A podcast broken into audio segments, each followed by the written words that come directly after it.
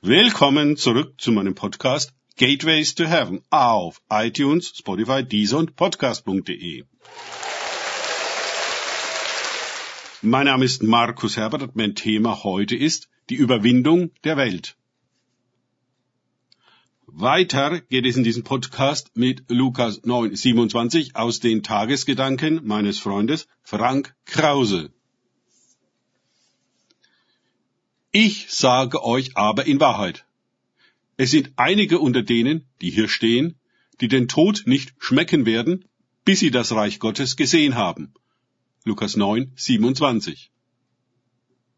Das ist einer der Sätze, die viele hat glauben lassen, die Wiederkunft Christi würde sehr bald, noch zu ihren Lebzeiten stattfinden.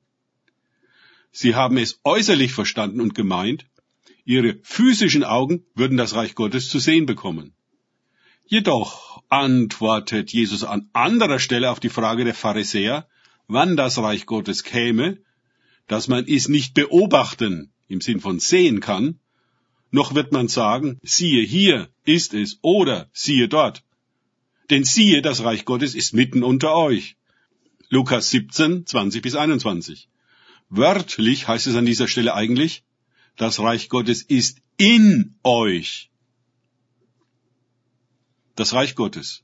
Die Herrschaft des Himmels kommt in uns, wenn wir uns wirklich darauf einlassen.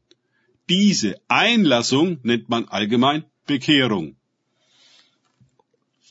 Jedoch braucht es eine anhaltende bzw. immerwährende Bekehrung. Denn Tag für Tag gilt, sich erneut und bewusst auf die Herrlichkeit Jesu, des Vaters und der heiligen Engel einzulassen. Vers 26. Dort in uns beginnt die Gegenwart Gottes ihre Arbeit und verwandelt uns in neue Menschen, die dem Himmel kompatibel gemacht werden.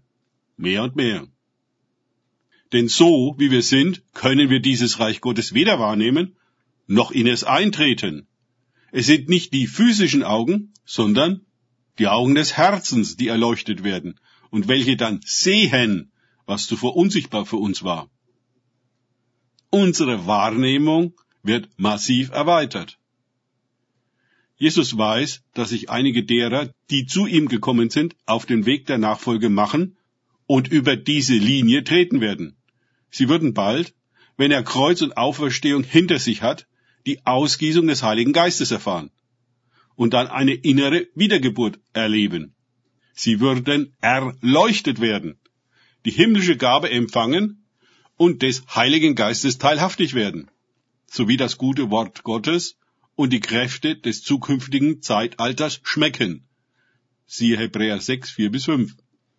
Dann würden sie das Reich Gottes in der rechten, geistgewirkten Weise in ihrem Herzen empfangen und den Weg der Heiligung gehen. Nicht wie die religiöse Abteilung der Welt es vorgibt, sondern wie der Heilige Geist sie führt. Damit sind sie so außerirdisch und unberechenbar, wie es Jesus in den Evangelien auch war. So überwinden Sie die Welt.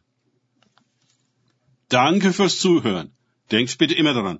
Kenne ich es oder kann ich es? Im Sinne von erlebe ich es. Es sich auf Gott und Begegnungen mit ihm einlassen, bringt wahres Leben. Und das Reich Gottes. Und die erleuchteten Augen des Herzens. Gott segne euch und wir hören uns wieder.